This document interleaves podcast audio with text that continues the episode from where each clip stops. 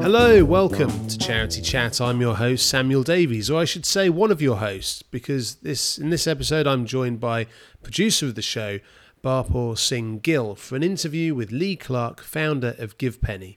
We speak about online giving and how charities should think about it as part of a wider opportunity to engage meaningfully with their supporters. We also talk about gaming for good and GivePenny's new gaming event for charities. This episode of Charity Chat has been brought to you by our platinum sponsor, Work for Good. Work for Good believes everyone should be able to turn the work they do into good through their fundraising platform. They offer charities a way to engage and work with small businesses, including founders, owners, and sole traders who want to make an impact for charities through their sales. To find out more, please visit workforgood.co.uk.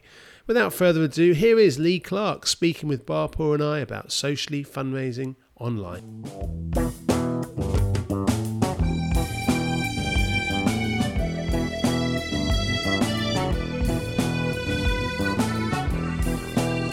So I'm delighted to be joined today by fellow producer of the show, Barpur Singh Gill. Hello, Barpur. Hi, Sam. How are you?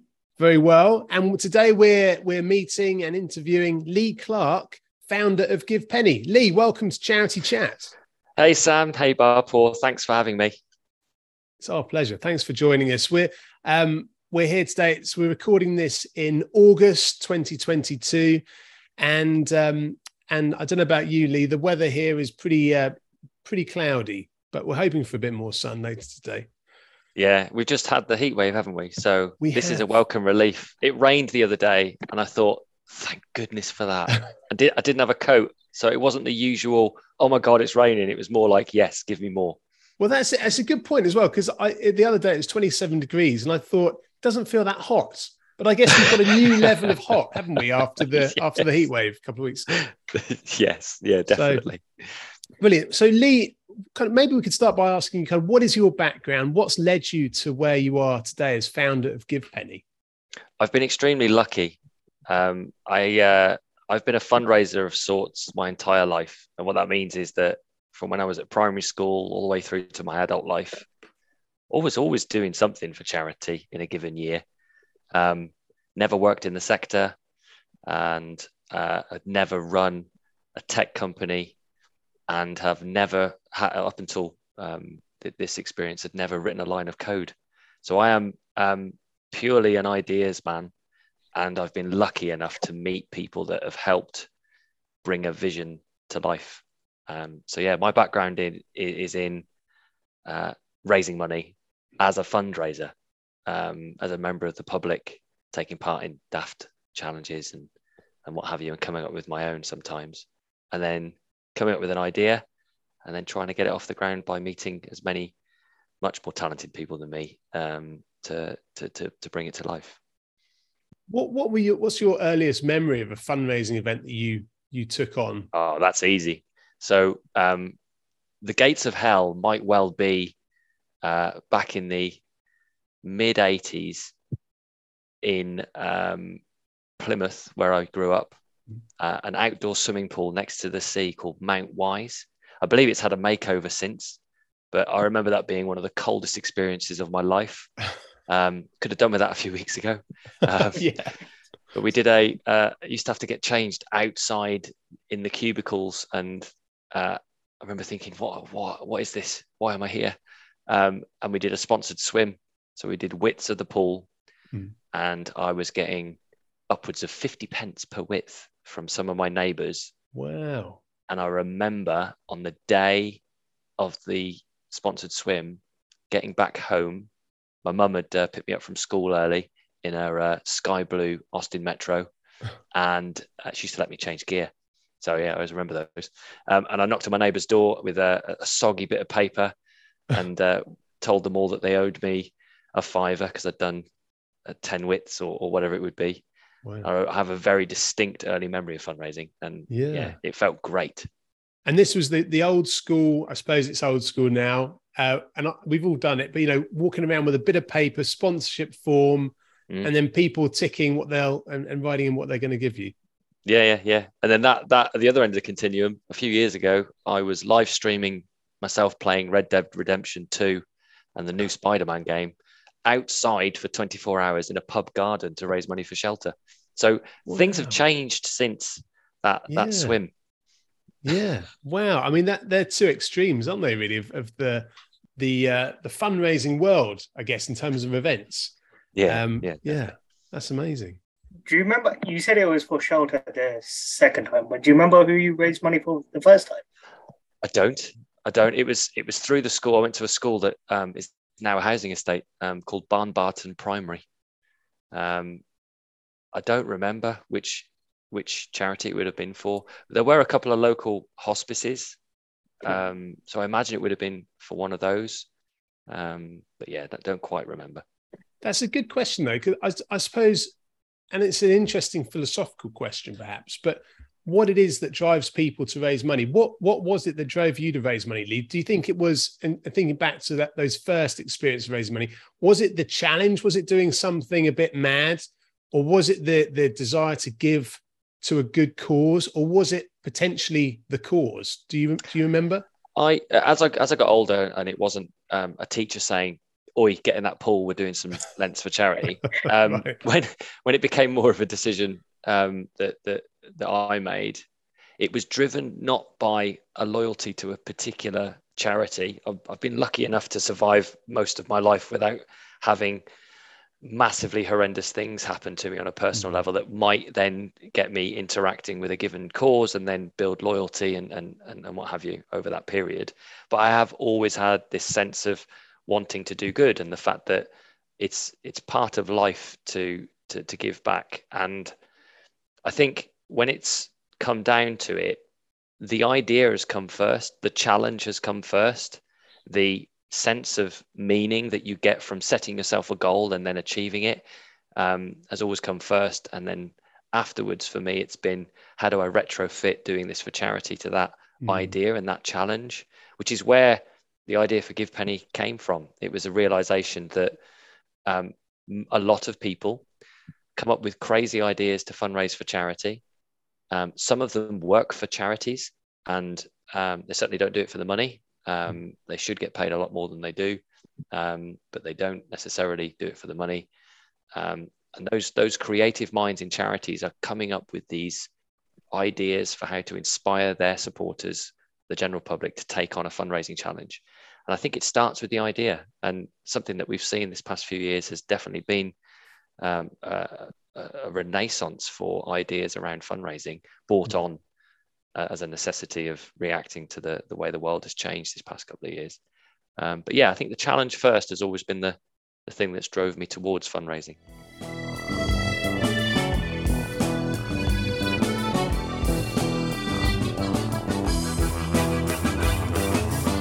What challenges are you seeing charities facing, and how are you seeking to support them?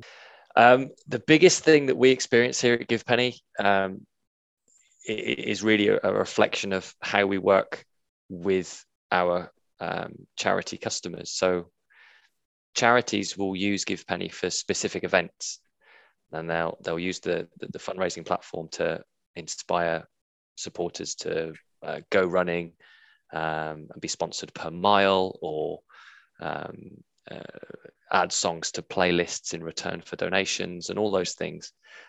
Um, and the reason that they're coming to us to use our platform, which is unique in the way that it works compared to, to other platforms out there, um, is that they're facing unprecedented challenges, even as we come out of um, the, the, the pandemic. Turning off all face to face events is one thing, but then having to learn a very harsh lesson in what you could say is the first year of us returning to some kind of normal mm. that it's not easy to recruit people to take on some of the events that were mainstays in everybody's fundraising calendar pre-covid it's just not easy to get people to, to, to go and run around a city or a or a park or take on a cycling challenge or agree to go and do a trek in a foreign country or abseil or skydive or bake cakes it's not as easy as as it was pre-COVID. And I think we're in a moment right now where as we stand in in the summer of 2022 where all of the lessons learned during the pandemic, where all of the paperwork and bureaucracy and charities suddenly took a back seat to, oh my God, we need to get shit done. Um, I think that kind of boot camp has meant that as a sector, they are equipped. The charity sector is equipped to cope with this latest challenge and they're reacting fast. So if they've bought places for third party events and that's not going so well, they're not just sitting there going, oh, well, never mind, we'll roll over to next year.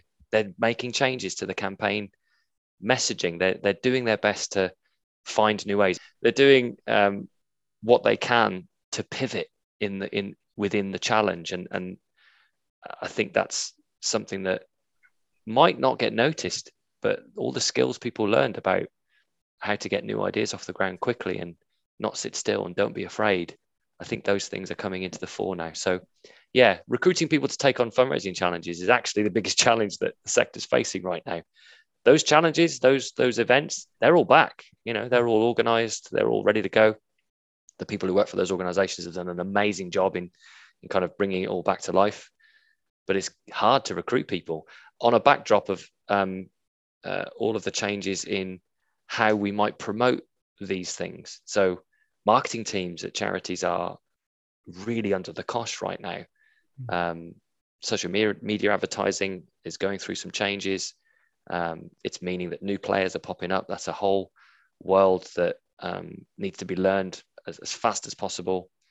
We can't just rely on Facebook ads anymore.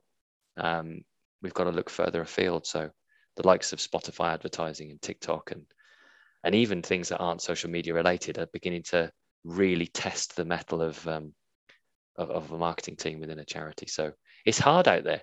It's hard.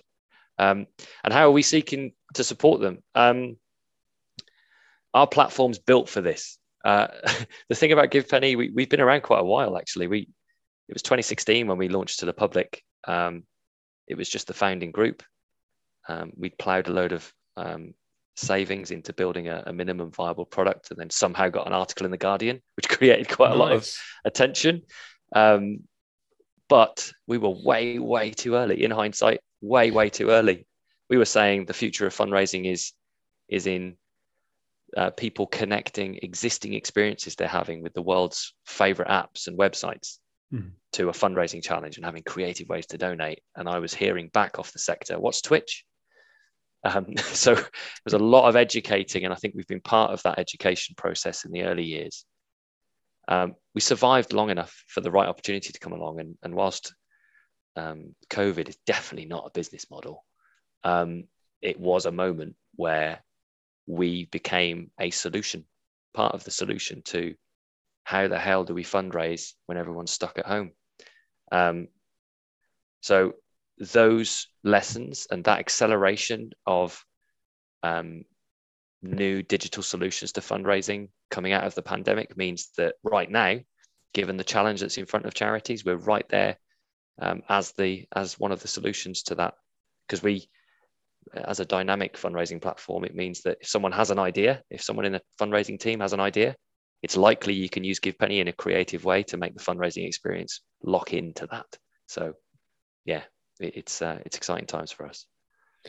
And do you, Lee, do you get the sense that um, people were, I suppose, during the pandemic, that you know, the last couple of years, that people were had to withdraw from each other a little bit, and and I suppose there are two sides of that. On the one hand, people maybe more isolated, more lonely, and you know, wanting to have a way of connecting with people. So then, I, I guess you know, kind of technology can help with that. But then on the flip side, I guess, is there a risk that people have got used to keeping away from people. Do you think that you know these different type these different kind of sides of um, kind of the the product of the pandemic um, might be kind of helping might help charities in the future to give people the opportunity to get back together but also might also pose a challenge for charities to encourage those people that may be out of the habit of doing mass participation events for example yeah the world's changed fundamentally from under our feet. But one of the good things that's come out of COVID, there have been some good things. There's been horrendous things when people lost their lives, and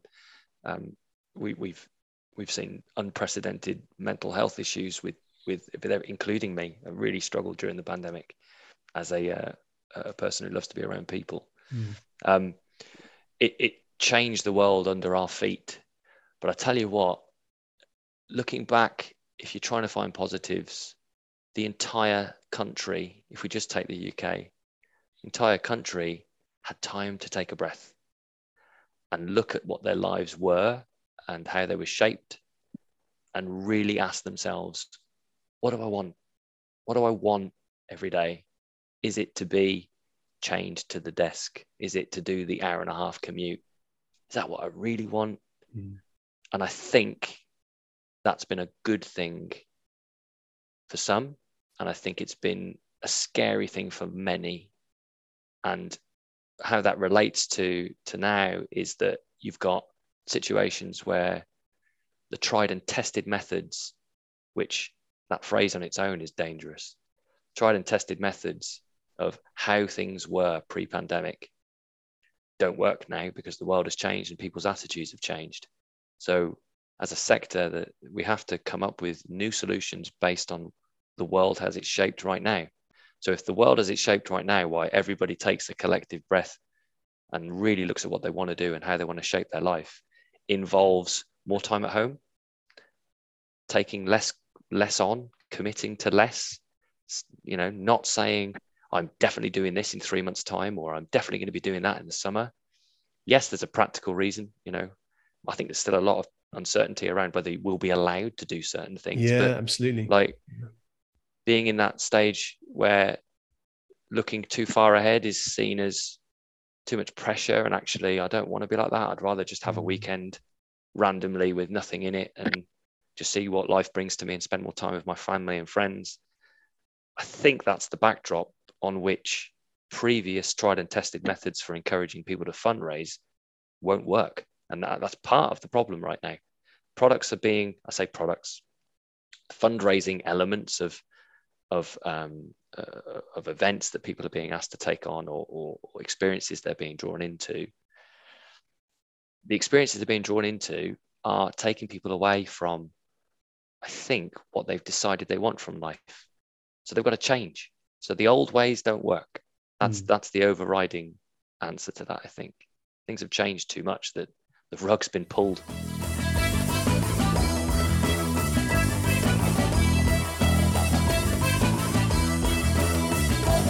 What should charities consider before they start fundraising through sites like GivePenny? Do they need to have their own events or does it work to ask their existing audience to come up with their own ideas, I suppose, as kind of part of a target audience centered approach?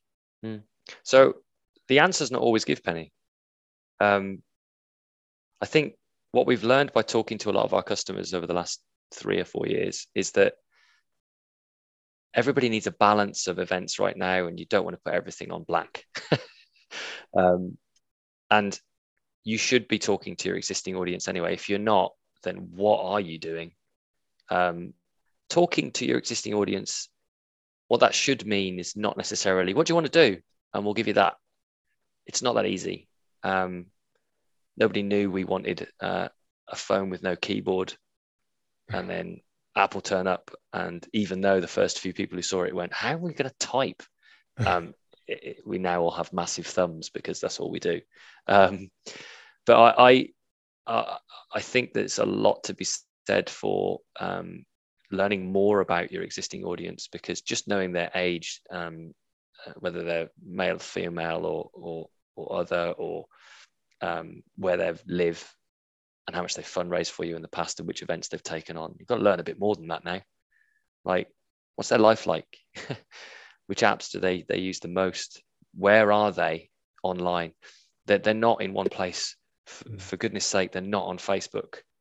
Um, they are in multiple places with crossovers of people in different communities for different reasons. So just look at your phone and realize how many WhatsApp groups you're in, and then try and find the crossovers of people that are in the same groups, but you're having different conversations and streams of com- streams of um, streams of uh, subjects in, in those conversations. Learning more about your existing audience should be something you, you obsess over because when you come up with new ideas, it's got to be on the base of who you who you're trying to create fundraising experiences for um, we've been through quite a few processes where uh, we've been tasked with coming up with new ideas. World Gaming Day is one of those, um, and learning who it's for is more important than what should it be. And there's quite a lot of um, one of the biggest issues I think we find when when we talk to a um, uh, to a charity coming up with new ideas is they think because they personally have this experience, it should be therefore what everybody else feels like. Mm. It's trying to get people to see further out than that and and just accept that you know they're one of millions of people that um, are living their lives slightly differently right now. So learning, ask their audience, yes, um, but don't just ask them what they want to do. Like learn about them, have conversations with them, thank them personally, and and, and use that as an excuse to, to gather something else about who they are and how they interact with you as a as a cause. Use that to then think about what the fundraising experience should look like, and then choose the platform to use it uh, to use it for. And we are either the right platform for that or not. And I wouldn't say that. I mean, it's, it's unhealthy for us to sit here and go use GivePenny for everything. It's possible, but there are some things that you shouldn't change. Hmm. Um, they are what they are.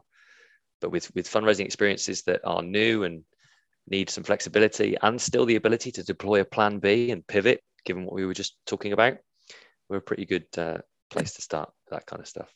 So yeah, talk to talk to your audience, don't just ask them what they want to do. Learn as much as you can and go past the usual where are they, how old are they kind of stuff, you know?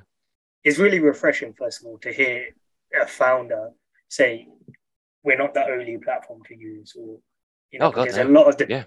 yeah, a lot of the time when you you know speak to a CEO or they would just promote that their organizational stuff. So that's really refreshing. So thank you for that. That's all right. Um, I mean it too. I mean, we we live in a sec we're in a sector so platforms for for charities where our customers use more than one platform for more than one thing and our mm. entire sense of being as, a, as an organization for us is all about connected giving so connecting things together we're not going to rebuild spotify or strava or stripe or paypal youtube twitch runkeeper fitbit we're not going to rebuild all of these experiences we're going to kind of connect things together and if we can't coexist and realize that there are horses for courses, um, then there's a problem. Mm. So thanks for recognizing that, but it's genuine as well. yeah, no, definitely, I can tell. Um, but it also made me think about, you know, esports, for example, mm-hmm. how, you know, before we would do like fundraising about like a sporting, so mini five five-a-side football um, sporting event and where you'd raise money. But esports is growing so fast right now. Mm. And so, you know, you can have FIFA fundraising events, you can have, you know, all these other sort of fundraising, gaming fundraising events, because it is the future in certain aspects. We have, yeah, we have we have a bunch of activities that people take on to demonstrate to their networks that they are doing something difficult to help raise money for a charity. Mm. So running uh, that that's as old as the hills themselves. Running for charity, that's one. So, and and we have an idea for for how to make running more accessible, um, but we're not ready to announce that yet. So keep an eye. Okay. Um, you've got cycling, you've got uh, walking and trekking, you've got getting together, so coffee mornings, World mm. Gaming Day, um, and, and everything like that gaming is the next activity. And I, I, would argue that there's been a lot of, oh, that's the next thing, and not a lot of real innovation. And that's coming from a founder of a tech company that knows that with very little resource, how quickly you can spin really cool things up. And looking at the sector as a whole, realizing what resources there are, even in a reduced size of team, given the, the, the amount of um, income that that comes into to, to, charities every year from the public and from other places. Um, gaming is an activity that has had a few good things happen as a gaming for good kind of product. So, I mean, Macmillan should take all the credit for um, showing the rest of the sector how to build a product from early ideas. I think the first thing they did was actually host a stream in Twitch's office in London all those oh, years wow. ago. Yeah. And uh, it had a different name then. I think it was called Game Heroes or Game Changers. Um, and they built on the back of that a fundraising campaign that encouraged other streamers to broadcast to their existing audiences and ask them to donate to Macmillan in, in return. So basically, everybody became Terry Wogan, bless him. I miss him. He was amazing. Yeah. They all became little Terry Wogans delivering entertainment in return for donations. That was a massive leap forward. And I think that each year that, I mean, that's getting close to being, it's not quite, I don't think it's crossed a million pound in a given year yet, but it's a significant size of fundraising campaign. Mm. Other charities have then gone, oh, that's the way. It's not. There are millions of people who play video games.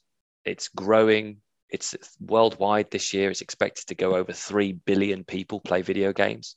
Wow. Um, I'm one of them. Um, I only streamed uh, in the bonkers way I did that I mentioned earlier to raise money for shelter. Most of the time, it, it every every uh, every year they'll guarantee there'll be a game that comes out that I think I like the look of, and I'll play it. And it's a bit like reading a book. It's escapism. Mm. It's playing through a, a, narrative, playing through a story.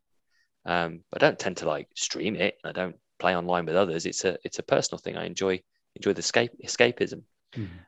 But streaming is something that a very small percentage of gamers do, and then an even smaller slice of those people do it well, as in do it to significant audiences of people. Everybody else is, if they're streaming regularly, trying to become popular and trying to get themselves an audience. And all of that needs to happen before a charity turns up and says, do this for charity and ask your audience to donate. It's a lot of things that have to go well. I mean, mm. if you want to break it down even further to a granular level, a gamer or a person who plays video games um, has to get the technical equipment, the technical know how to then be able to get to a point where they can stream. Then they have to learn how to market themselves, and they'll use the likes of Twitter and Discord and other things to do that build a regular streaming following, and then do a decent stream to deliver entertainment in return for donations. There's a lot of steps involved there, and not as big an audience as uh, as you you know that there is in the UK. It's 11 million people or so play video games in the UK every year. It's growing. It's a reasonably even split. I think it's 55 male with 45% um, female gamers between the age of 25 and 45 all these people who have access to video games. And I bet you somewhere in the loft in a lot of homes, uh, everybody's got a Wii um, from a Christmas 10 years ago and still has access to Mario Kart in some way. Um, so what what we've done is we, we've created World Gaming Day in in uh, collaboration with a charity, Leukaemia Care. Mm-hmm. Um, we took inspiration from Tommy's, um, who who created the London Landmarks Half Marathon. Create an event and then open it up for other charities to take part and basically try and um, uh, simplify the process of making an event popular to help all sec the, the entire sector raise as much money as possible. And World Gaming Day is the 22nd of October. And what we're asking the public to do is organize a few hours together with their friends to play video games. we we streamers will stream if they want to, but this is the general public getting together to play games. And just like coffee has nothing to do with coffee mornings, really, this hasn't got a lot to do with gaming. This is getting people together. And I don't think there's been a better time in recent history for a charity to say to people, all we want you to do is get your mates together. Here's an excuse. And then have, have people who attend donate a tenner each to a fundraising page. Keep it super simple. Um, we've pre-built all of the content because one of the needs of the sector is lack of resource. They might have the idea, but they go, oh, I can't prioritize this because I've got to try and sell places to the London Marathon or mm. whatever it mm. might be. And so we've pre-built everything. We've written with Leukaemia Care have been amazing. Um, Nicole Scully and, and, and Zach, the, the CEO over there, have been very supportive of, of um, uh, bringing together a pack of assets that include the fundraising pack for fundraisers, and um, they've thought of everything. And they've been they've been um, uh, humble enough to look at how they've created the assets for this kind of campaign. Um, to to admit that over time in all of the events they've ever bought places to that there are gaps in some of those things and it's not been very accessible to super small charities because for example if you've organized a, a run in london um, there are only limited places and it's really difficult if you're a super small charity to to to get those places so given this is a online fundraising based challenge and we don't care how many people host their gaming days at home or in the pub or at work or wherever uh, it's unlimited and we've provided an accessible price for the super small charities which is basically subsidized by the bigger charities paying slightly more so the trends and, we're seeing is they need ideas like this and and so all, all the charities that take part they the fundraisers raise money for their mm-hmm. charity mm-hmm. do they mm-hmm. yeah and and they don't have to play any specific game they can nope. play whatever games they like yeah, yeah, and and we've had the usual, and it is usual only because we have these conversations a lot. Like, can mm. people play board games and that kind of stuff? They can. that's not going to lead to something that's working at scale. We're leaning into an mm. existing behavior, which is people play video games, and this for us uh, is the product that deserves to exist alongside all of the, the the half decent and brilliant streaming for good products. But I do think there's a graveyard somewhere where there's a lot of uh, failed streaming for good products that have been spun up as an experiment and not kind of adjusted after a first go. And I think this is an easier, more accessible way to add gaming as an activity to your fundraising portfolio. So we're really excited about it. Um, I uh, I will be uh, having friends and family over and sitting next to my kids while they play things like Fortnite and Minecraft and all the things that I don't normally sit down and play with them because the, the the pace at which they speak to their mates on the phone uh, on the uh, on the the headset is just yeah, yeah, insane. But it'll be a load of fun for the day, and families can get involved. Lee Clark, thank you for contributing to Charity Chats. Oh, you're you're welcome. I've had loads of fun actually. It's been good.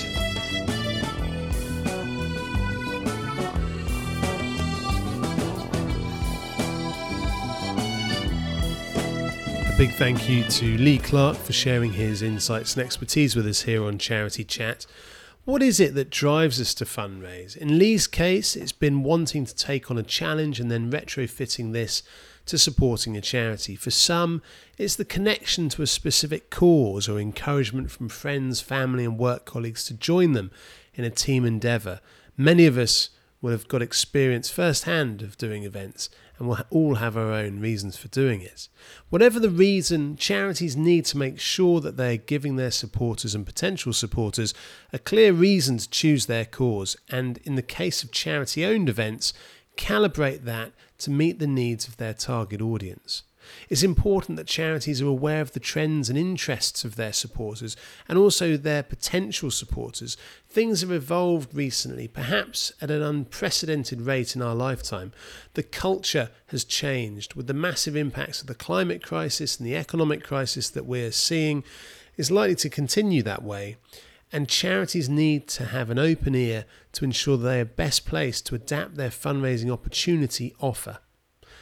Charities are pivoting to meet the challenge of a change of fundraising events culture. We've seen this over the last year or two. It's hard to recruit people to orthodox and historic fundraising events, whether that's runs, cycles, or overseas treks. The market is facing the challenges of potential participants who are out of the habit of taking on these events after COVID. Online fundraising events and other digital solutions to fundraising, including connectivity to existing apps and social networks, may be one of the areas of growth that charities can seek out as an alternative and added stream to their existing fundraising efforts. So, thank you, dear listener, for getting this far with us. We hope you enjoyed this episode of Charity Chat and continue to enjoy the podcast. We'd love to hear either way. It's just left for me to thank our corporate sponsors. This episode of Charity Chat has been brought to you by our platinum sponsor, Work for Good. Work for Good believes everyone should be able to turn the work they do into good through their fundraising platform. They offer charities a way to engage and work with small businesses, including founders, owners, and sole traders who want to make an impact for charities through their sales. To find out more, please visit workforgood.co.uk. Also, like to thank Giant Squid Audio Lab for sponsoring our podcast kit, Magda Axmit for our beautiful website. Check it out at charitychat.com forest.org.uk, and Forest of Fools for playing throughout the show and for playing us out right now. That's it from me. Keep on doing what you can. Speak to you soon. Cheerio. Bye bye.